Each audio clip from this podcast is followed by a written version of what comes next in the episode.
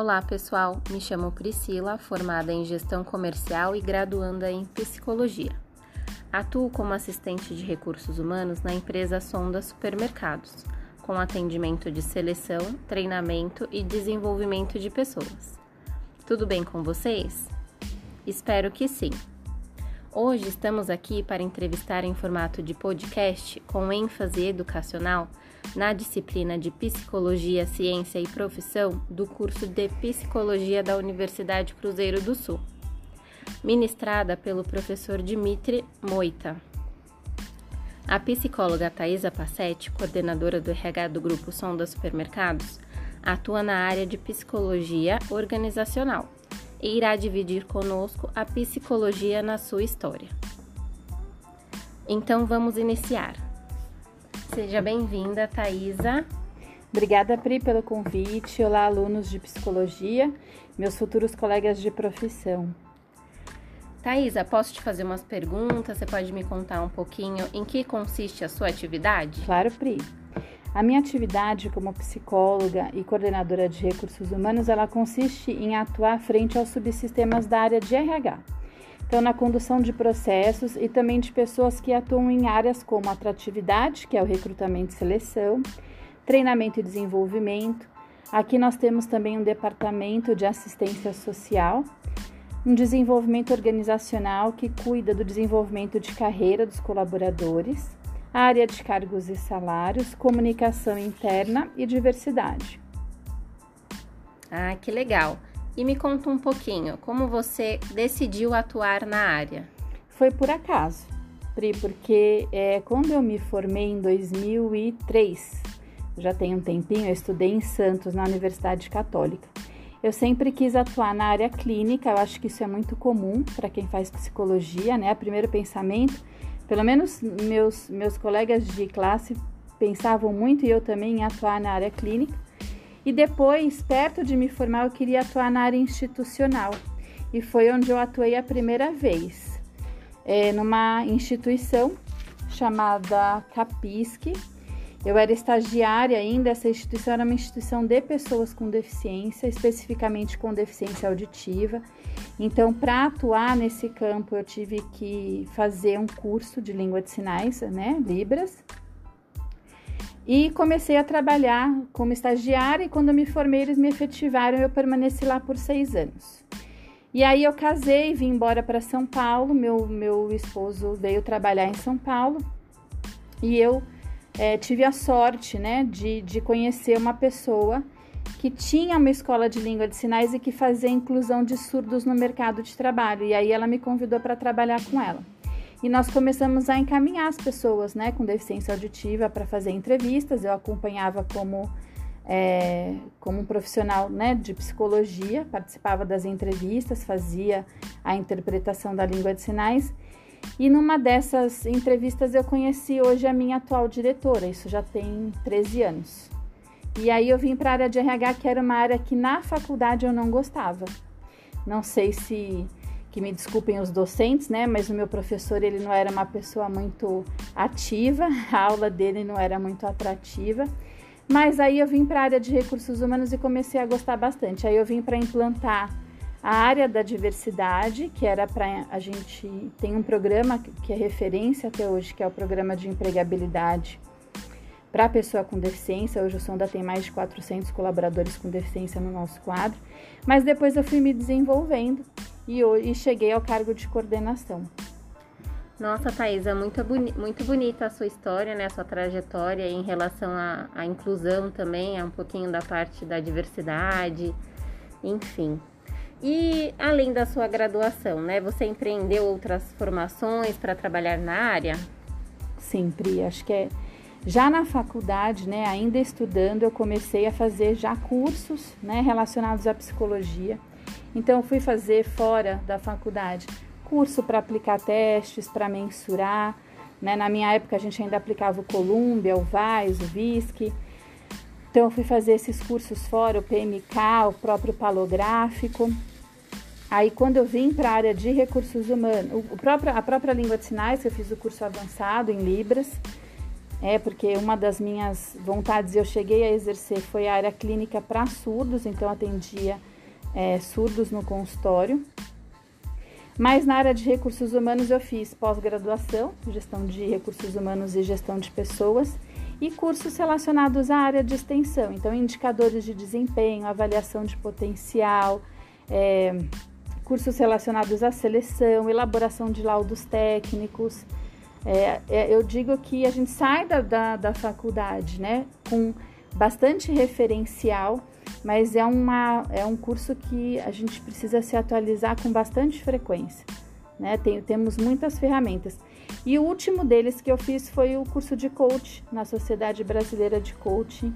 É, foi um curso que me surpreendeu positivamente, né? Existe uma é, uma certa resistência até da nossa categoria né, de psicólogos em relação ao coach. Eu particularmente acredito que né, é, para você ser coach você teria que ter sim uma formação em psicologia, mas não cabe a mim decidir isso. Mas foi essencial né, ter contato com essa ferramenta, com a ferramenta utilizada no curso de coach. Eu não atuo como coach, mas ajudou, me ajudou bastante em relação ao autoconhecimento e para trabalhar também na, na, área de assessment, de avaliação de executivos, de orientação de carreira, e eu emprego isso hoje dentro da empresa. Nossa, que bacana, né? Então você tem bastante cursos aí voltados, né? Na área tanto de psicologia, um pouquinho na área de coach. Ok. E qual a relevância, né, social que você acredita que é a sua especialidade aí? Qual que é a re relevância social da sua especialidade? Pri, eu acho que quando você pode empregar, você tem a liberdade que a gente tem no Sonda de empregar a psicologia, né, dentro de uma área de recursos humanos, né, uma área que é voltada para o capital mais importante da empresa, que é a pessoa, né, que é o nosso colaborador, e você pode proporcionar é, que ele tenha um bem-estar, uma qualidade de vida no trabalho, que ele seja reconhecido por meritocracia, então isso traz né, dignidade à atividade que ele, que ele executa. Por exemplo, a gente tem histórias de pessoas no Sonda que começaram como empacotadores, ainda menores de idade, e aí através de recursos, né, de ferramentas da psicologia, onde a gente treina, capacita, avalia, desenvolve, essa pessoa ela se desenvolve, né? Ela consegue atingir um patamar de carreira, uma qualidade de vida financeira que atenda às expectativas dela, é, isso já é de uma, de uma relevância social muito grande. E quando você pode empregar dentro da área de recursos humanos, áreas como a diversidade, por exemplo, que cuida especificamente da empregabilidade da pessoa com deficiência, que é a inclusão com qualidade, né? Por exemplo, a lei de cotas tão falada, ela garante a inclusão, mas ela não garante a inclusão da pessoa com deficiência com qualidade. Quem garante essa inclusão com qualidade somos nós, profissionais da área de RH, né, os próprios colaboradores. Quando você pode proporcionar isso, né? Quando você tem uma área de, de, de um departamento recente que nós implantamos aqui, que foi o departamento de assistência social, que tem um olhar para o indivíduo dentro da sociedade, não só dentro da empresa, mas dentro da sociedade, né? As pessoas, por exemplo, que adoecem por conta do Covid, essa pandemia que acometeu a gente tão é, de uma, de uma forma assim tão sorrateira, né? E que é, essas pessoas são acompanhadas, né? Os familiares são acompanhados quando a gente tem algum problema relacionado, por exemplo, à assistência médica. A assistente social ela entra em ação e ela consegue fazer o desenrolar dessas, dessas situações então você permite que a pessoa se sinta pertencente à empresa, né? A empresa está olhando para ela. É, apesar do Sonda ser uma empresa muito grande, né? O RH consegue ser um parceiro de negócios da nossa operação.